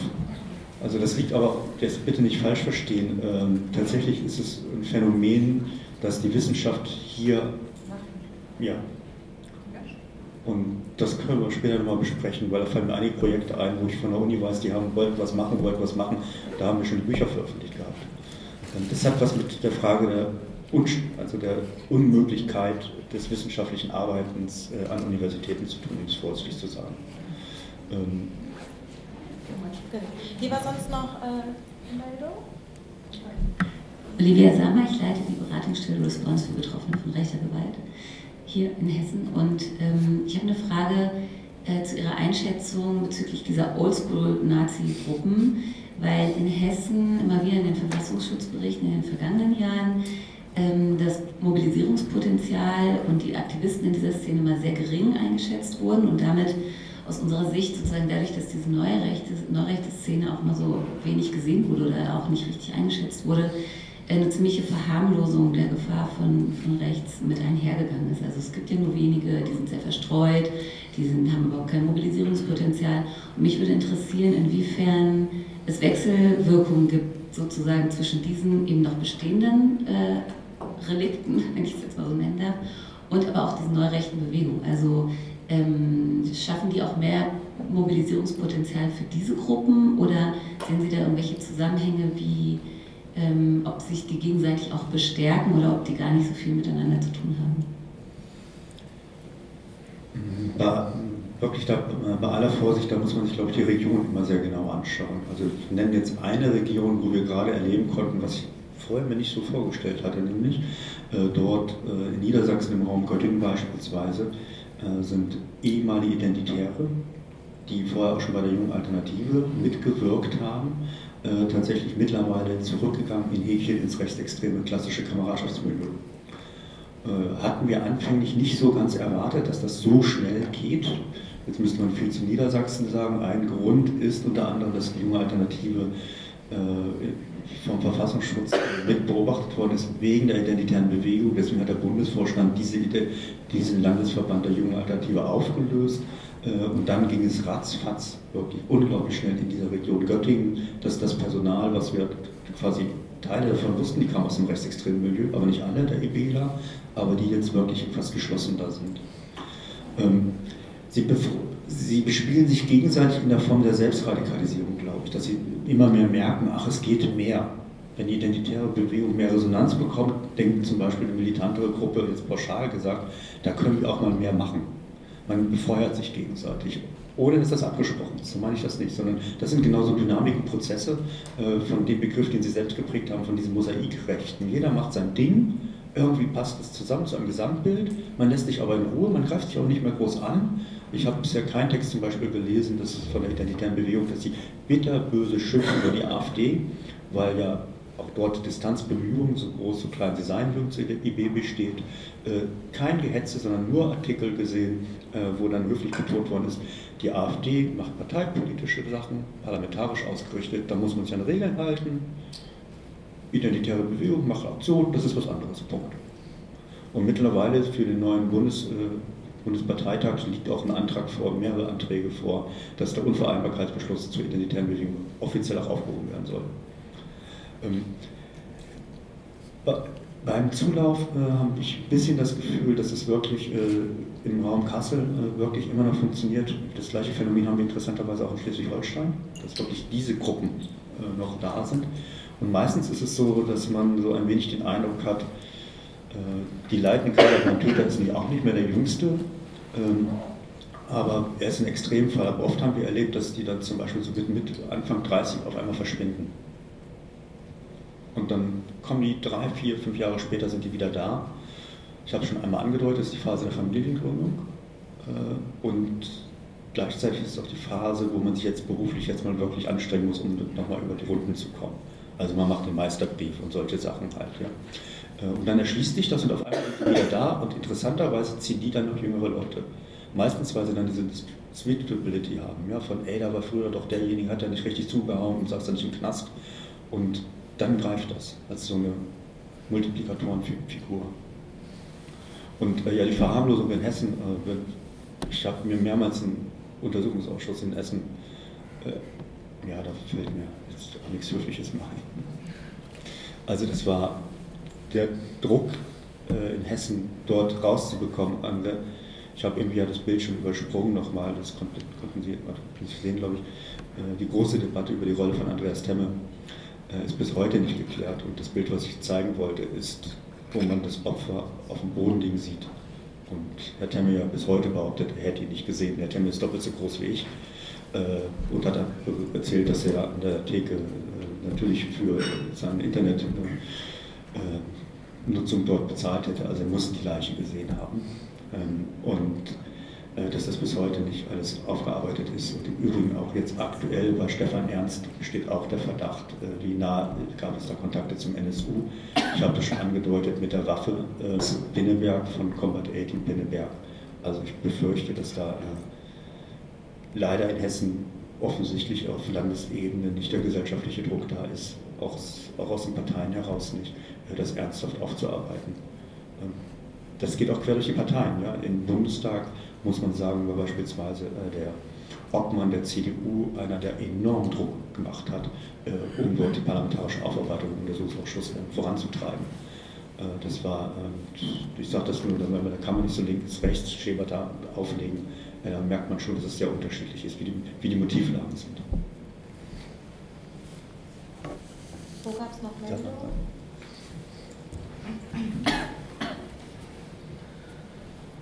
Ja, äh, hallo. Erstmal vielen Dank äh, für den Vortrag.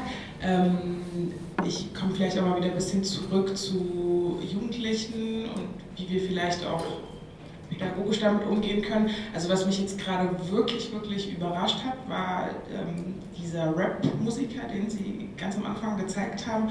Mich würde zum einen interessieren, also wie schaffen es äh, sogenannte Patrioten, Nazis, Nationalisten, was auch immer, äh, eine Musik, die per se eigentlich als grün oder linksversifft zumindest äh, gemacht, entstanden ähm, durch äh, schwarze Menschen, marginalisierte Personen. Wie schafft man das sozusagen, diese Musik ausgerechnet äh, in diese Bewegung rein zu transportieren? Mm, und ähm, vielleicht können Sie auch noch ein bisschen mehr dazu sagen, wie das sozusagen strategisch auch in dieses Bild äh, gehört und äh, weil ich das sozusagen schon ziemlich, ziemlich besorgniserregend, also weil Sie gesagt haben, naja, identitäre Bewegung, ich brauche so eine gewisse Tendenz dazu, das zu mögen. Ähm, beim Rap, beim Hip-Hop, der wirklich sehr, sehr, sehr stark und sehr präsent ist bei Jugendlichen äh, deutschlandweit, ähm, kann ich mir vorstellen, dass das vielleicht äh, eine andere Schlagkraft entwickeln könnte. Ja, auf alle Fälle. Also wir haben äh, immer wieder in den letzten Jahren erleben dürfen, Jetzt habe ich auch den Titel genannt. Wir werden ja freundlicherweise viel eingeladen, auch mit unserem Buch zur identitären Bewegung. Und überall, wo wir waren, egal ob das tiefste Provinz ist oder Metropolen, die jungen Leute, wie es dann immer so schön heißt, kennen das. Die kennen die Schlagworte, die kennen die Symbole, die kennen die Codes. Wer es nicht kennt, sind die Lehrerinnen und Lehrer. Ich habe einen Fall gehabt, wo man mir wirklich noch im Klassenzimmer, im Lehrerzimmer oder Lehrerinnenzimmer erzählte, äh, nee, rechts haben wir nicht, da hinten ist die Hauptschule so ungefähr. Ja, also das war der Gestus. Ich komme in die Aula, erste Reihe, zehn Leute im schicksten Style der identitären Bewegung mit ihren Codes. Was ist denn das für ein Stil? Sie haben ein bestimmtes Symbol beispielsweise, Sie haben bestimmte andere Embleme, die Sie verwenden halt. Ähm, und und das wirkt erstmal stylisch, ja, und achtet man, haben die hat offensichtlich das Gymnasium auch so ganz realisiert. Ich habe aber auch, um das auch der Vollständigkeit halber zu sagen, auch erlebt, dass der Gymnasialschulleiter sich in Achim, in der Stadt der Niedersachsen, hingestellt hat, ne, weil da fing sie dann auch an, naja, das was mit uns zu tun bei der Veranstaltung, ist ja alles so weit weg und überhaupt im Osten. Und da hat er gesagt, nein, wir haben 15 junge Schüler, alles Jungs, die sind regelmäßig in Schnellroder bei dem Institut für Staatspolitik. Und da war dann auch so eine leichte Erschütterung da. Also erstens Gymnasium und vor allem, mir hat natürlich sehr imponiert, dass ein Schulleiter sagt, wir haben ein Problem. Ja, auch nicht so wieder, ja. also beides erlebe ich dann. Also die Verbreitung ist enorm. Tatsächlich, warum Rap? Man kann eigentlich nur sagen, es gibt nur zwei Musikrichtungen, glaube ich, äh, die bisher noch nicht von Rechten aufgegriffen worden sind. Das ist einmal Jazz und das andere, das kann man sich auch denken, Klezmer. Ähm, Hip-Hop ist die offizielle Begründung, die ich irgendwann mal im Netz gelesen habe. Eigentlich ist der Sprachgesang mit der Mayflower nach Amerika gekommen. Ja, und dann haben es die Schwarzen sich dann, und den Rest kann man sich dann denken. Ähm, da wird dann auch viel passend gemacht, damit das irgendwie funktioniert. Ähm, aber es sind auch immer wieder diese Widersprüche. Das, wir kennen das aber auch schon aus der NSDAP, die Arbeitermusik Lieder aufgegriffen hat, für sich umgedeutet hat, auch mit den modernsten, damals modernsten Propagandamitteln gearbeitet hat, obwohl sie zutiefst antimodern sind. Also mit, damals war es zum Beispiel noch was Wahnsinniges Irres, dass Adolf Hitler an einem Tag, und das wurde dann auch so in Szene gesetzt, in zwei Städten gesprochen hat. Er hat ein Flugzeug genutzt. Ja. Ähm, aber genauso heute auch, wo es passt, wird das genutzt, aufgegriffen. Ähm, mich erinnert es tatsächlich an das alte Konzept von Blood und Anna. Äh, Heinz Donaldson hat ziemlich mit meinen Worten auf den Punkt gebracht gesagt, äh, mit Musik bringt man den Nationalsozialismus besser unter die jungen Leute. Ähm, statt mit Flugschriften und, und, und. Und Blatt und Anna, das habe ich ein bisschen verschluckt, ist anfänglich eben auch nicht nur eine militante Nazi-Struktur gewesen, sondern sie ist auch immer eine Struktur gewesen für Rechtsrockbands, Labels und, und, und, die auch äh, seit 2000 ist Plot and Anna in Deutschland offiziell verboten. Äh, die Personen machen aber weiter mit anderen Labels oder gar keinen einfach. Äh, man kennt sich und ist involviert sozusagen. Hm, ja, funktioniert das dann eben auch. Und nur, bevor ich es vergesse, wenn man sich die Rechtsrock-Konzerte dort anschaut, die sie ausrichten, die sind auch noch alle mit diesem klassischen, was wir mit Rechtsrock verbinden. Hip-Hop ist da nicht so viel und das zieht trotzdem. Ja, also. Ich würde hier einmal dran nehmen und dann Sie und dann. Achso. Äh, ich mache hier, dann ich mache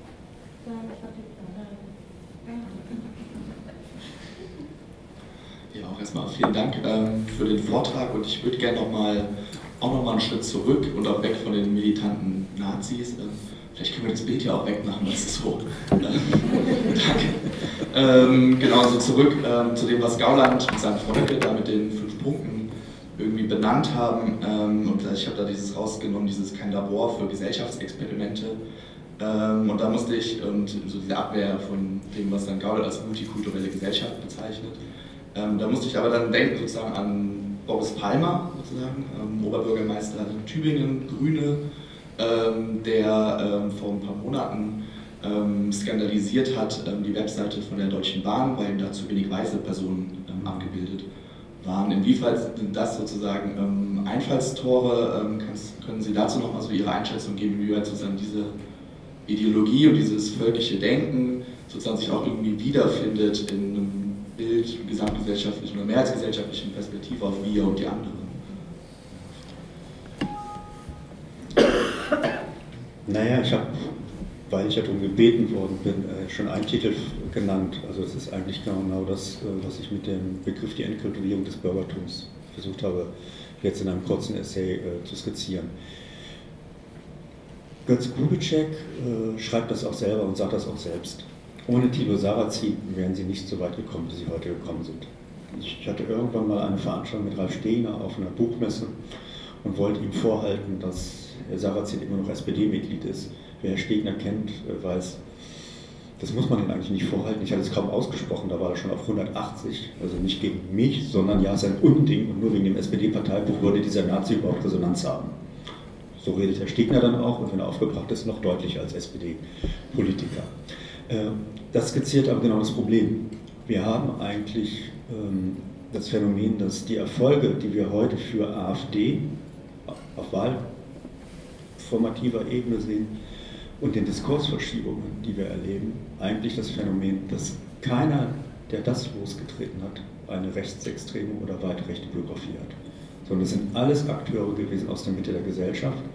Und man muss dort meines Erachtens sich genau anschauen, wie Diskurse verlaufen und die verlaufen manches Mal über Jahrzehnte und wirken dann heute. Ich nehme nur ein Beispiel, die Political Correctness. Dazu ist die Idee längst verloren gegangen, dass man ja eigentlich damit ein Gespür, ein Gefühl schaffen wollte für Lebensformen, die man selbst vielleicht nicht kennt, die man nicht anhängt, die, man, die einem fremd sind. Und dass man bitte sehr merkt, das sind vielleicht gesellschaftliche Gruppen, die sollen nicht marginalisiert, stigmatisiert werden. Was ist daraus geworden? Ein politischer Kampfbegriff von den Rechten. Und das begann in den 80ern mit Kampagnen der Jungen Freiheit. Da haben noch alle abgewunken. Mitte der 90er hat Klaus-Maria Röhl beispielsweise ein Buch herausgebracht, Deutsches Phrasenlexikon, äh, wo er sich köstlich amüsiert hat über die Toskanersprache äh, und da so in einer ironischer Weise das gemacht hat. Und heute lesen wir in den Feuilletons, na, ist die politische Korrektheit nicht so weit gegangen. Haben nicht eigentlich diese, hat das nicht eigentlich dazu geführt, dass diese Wutbürger so wütend geworden sind? Ähm, und, und, und. Und gerade aktuell in Hamburg äh, läuft eine harte Debatte darüber, äh, dass es mir wohl wirklich unmöglich sei, dass Störaktionen zu Herrn Lucke äh, stattfinden an der Universität. Da wird dann die Freiheit der Forschung, der Wissenschaft herangeführt, die Meinungsfreiheit wird herangeführt. Meines Erachtens wird eine große philosophische Frage äh, herangeführt, nämlich die Frage, wie gehen wir mit einer politisch-moralischen Verantwortung um? Wenn jemand so eine Partei losgetreten hat, kann er dann ohne einfach weitermachen? Bei jedem Nazi-Aussteiger erwarten wir, dass der irgendwie sagt, ja, sorry. Äh, bisher habe ich immer nur gehört, Opfer, Opfer, Opfer.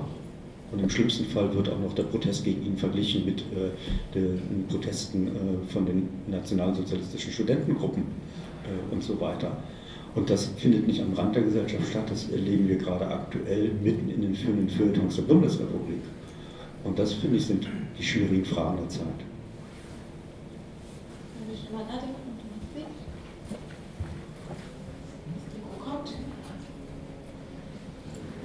Ja, Sioman Askari, ich bin der Vereinsvorsitzende von Coexist e.V. und Sozialpädagoge und angehender interreligiöser Philosoph.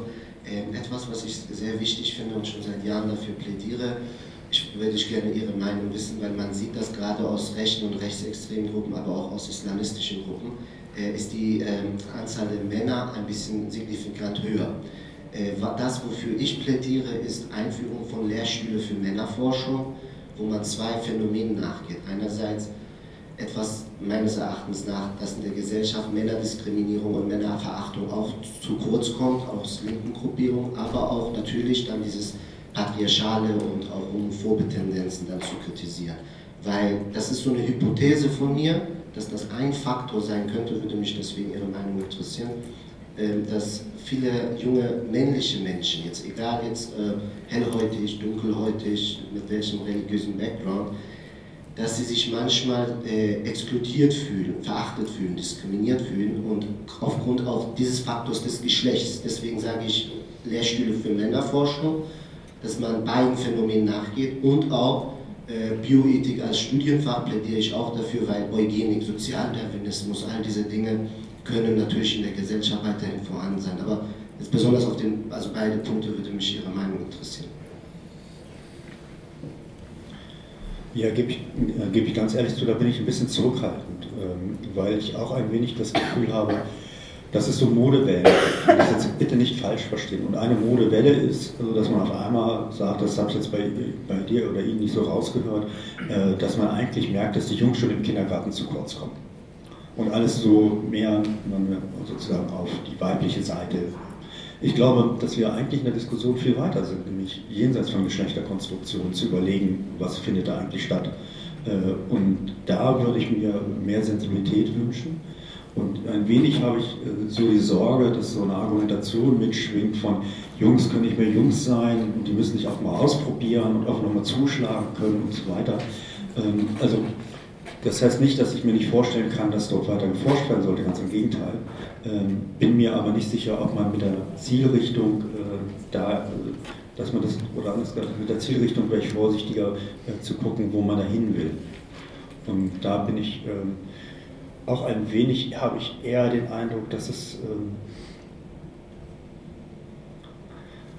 ich, oder ich sage es mal ganz persönlich, seitdem wir ein Kind haben, habe ich zumindest festgestellt, dass diese ganzen Debatten über äh, Gender und wie weit das gediegen ist, was ich immer von rechts höre, eine so große Mehr von nichts eigentlich ist, wo mir im Alltag Geschlechterrollenverhalten begegnet. Man geht zum Kinderarzt, man steht da mit dem Kind, der macht die, macht die Tür auf und das Erste, was er fragt, wo ist die Mutter? Ja? Oder man wird abgefeiert, oh wow, äh, Kita ist zu und du bist vorklass mit dem Kind unterwegs als Junge, als Mann. Ich dachte, das ist mein Kind. Ja, also jetzt könnte ich stundenlang darüber so reden. Also darum bin ich gerade so zögerlich. Ich glaube, wir müssen ein bisschen aufpassen, was für ein Bild gesellschaftlich gemalt wird, von den Rechten teilweise auch, schon übernommen worden ist und nicht reflektiert wird, wie sieht es eigentlich wirklich aus. Gut, ein Beispiel dann noch, oder man kommt in die Kinder, in die Babykrabbelgruppe und merkt, irgendwie möchten die Frauen doch ganz gerne unter sich sein. Alle Ökos, alle alternativ, ich wohne auf St. Pauli, ähm, da merkt man dann schon, da ist noch viel Diskussionsbedarf. Wie viele äh, Fragen gibt es noch? Eins, zwei, drei, vier, fünf. Okay. Eigentlich wäre für, für, jetzt das äh, Pause vielleicht angesetzt, dann würde ich vielleicht noch ähm, diese Fragen entgegennehmen und aber bitten, kurze Fragen, kurze Antworten, dass wir nicht zu lange überziehen, damit ähm, das Essen auch nicht so kalt wird und dann ähm, alle sich ein bisschen stärken können, bevor es in die Workshop-Phasen geht. Genau. Ähm. Ähm, ich würde nochmal zurückkommen zu den Jugendlichen. Ähm, seit Anbeginn, also Sie erwähnten irgendwie die Weimarer Republik, aber auch äh, die innerhalb der Skinhead-Bewegung, innerhalb der, also was Euro-Musik angeht und bis heute zu der Ultra-Bewegung, gibt es ja immer wieder diese Einfallphänomene, wie jetzt auch bei Chris Ares oder so, wo versucht wird, Szenen nutzbar zu machen. Haben Sie Erfahrung damit, wie Szenen, also vor allem Jugendszenen äh, oder subkulturelle Szenen schaffen können, diese Einfallstore wieder zu verschließen, sage ich mal. Also nicht wie anfällig ist der einzelne, der einzelne Jugendliche, sondern wie anfällig ist eine Szene und was kann sie dagegen tun. Ähm, Ja, ganz kurz gesagt, äh, muss tatsächlich aus den Szenen heraus dann auch der Protest kommen. Ansonsten wirkt das immer sehr von außen und dann schließen sich diese Szenen auch. Also ich denke an Musikgruppen, wenn man Szenen jetzt, ne, wenn man die dann kritisiert, dann meckern sie, äh, warum jetzt machen sie unsere Musik schlecht und außerdem haben sie gar keine Ahnung von unserer Musik. Das ist ja immer so ein kleiner Reflex. Also es muss von sich auch rauskommen. Ich nenne einfach mal auch ein positives Beispiel, wo ich auch selbst ins Klischee gelaufen bin, um es ganz kurz zu beantworten. Wir haben zwei große Sportvereine, naja, zumindest sehe ich das so in Hamburg auch, äh, St. Pauli und dann HSV. Und tatsächlich äh, hatte ich mal äh, hatte ich ein Seminar, ich bin in den Raum reingekommen und ein Drittel davon war im HSV-Schick und ich dachte mir, oh je. Und musste dann feststellen, dass die Fanarbeit dort enorm super war. Die haben komplett fast alle Symbole gewusst und haben eine soziale Kompetenz gehabt, in diesem Seminar Leute mitzunehmen, die weniger drauf hatten in Wiener Mädchen. Und haben wirklich, da hat man einfach gemerkt, da hat über Jahre in der Fankultur sich unglaublich viel bewegt. Ich muss leider sagen, die schlimmsten waren von St. Pauli, die dann bei der Frage Todesstrafe für Kinderständer voll der Meinung waren, na klar. Ähm, das sind dann auch so, wo die eigenen Klischees dann so ein bisschen hm, kurz beantwortet. Huber? Ja. Also ich wollte auch äh, nochmal zu dem ersten Video äh, von Chris Ayres. Ah, das ähm, also das fand ich sehr ähm, eklatant, dass es halt auch so ein typisches, also so ein traditionelles Männerbild transportiert hat oder halt diese Bilder, wo er in diesem Boxstudio ist und der starke Mann mit der Leder.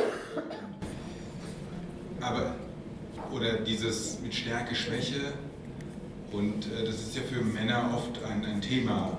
Und gerade dann in, in rechtsextremen Kreisen wird ja so eine Kameradschaft äh, propagiert und, man, und Männer glauben, ja, äh, sie, sie, der harte Mann und ich muss in irgendeiner Kameradschaft sein oder mich durchboxen im Leben und äh, so ein Rollenverhalten wurde da auch so äh, dargestellt und gerade für junge Männer ist es halt auch wichtig oder die fragen sich auch, ja, wer bin ich, wo, wo geht es hin mit mir, äh, wer ist stärker, was mache ich in dieser Gesellschaft und ich glaube, das ist für junge Männer auch eine Schwierigkeit dann einfach.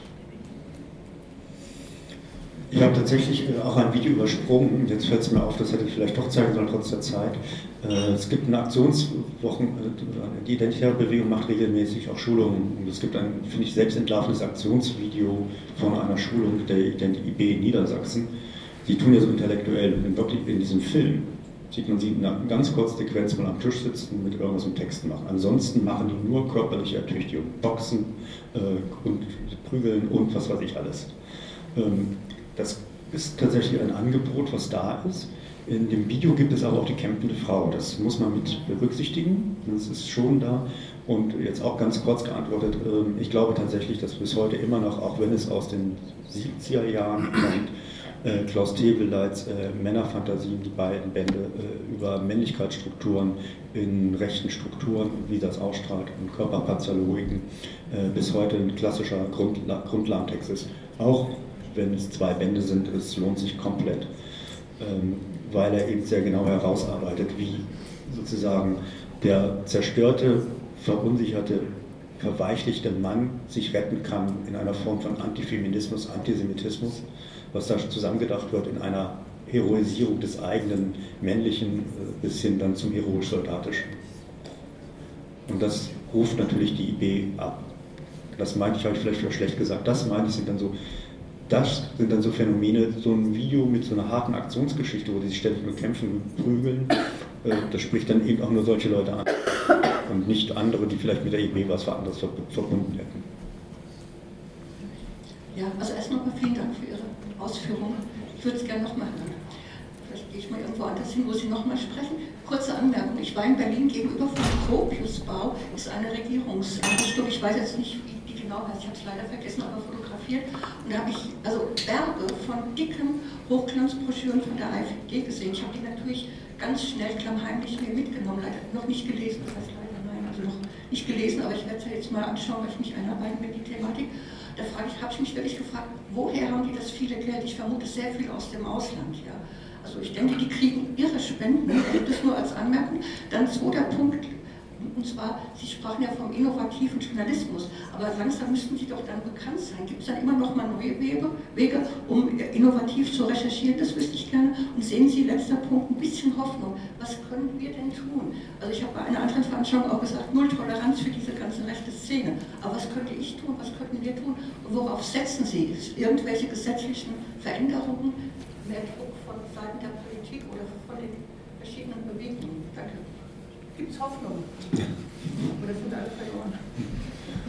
Ja, also, ich glaube, man muss äh, bei den Themenfeldern auch immer sehr genau schauen. Wir haben die großen Wahlerfolge der AfD, aber sie spiegelt auch das wieder, was wir eigentlich schon seit den 80er Jahren, und wenn man noch weitergehen will, ich sage jetzt aus Zeitgründen nicht mehr so viel, äh, wir wissen eigentlich schon seit den ersten Studien zur sozialempirischen Untersuchung äh, von rechten Ressentiments in 20er, 30er Jahren aus dem Vorlauf einer kritischen Theorie, dass wir das Phänomen haben, äh, dass Menschen äh, weit rechts eingestellt sind.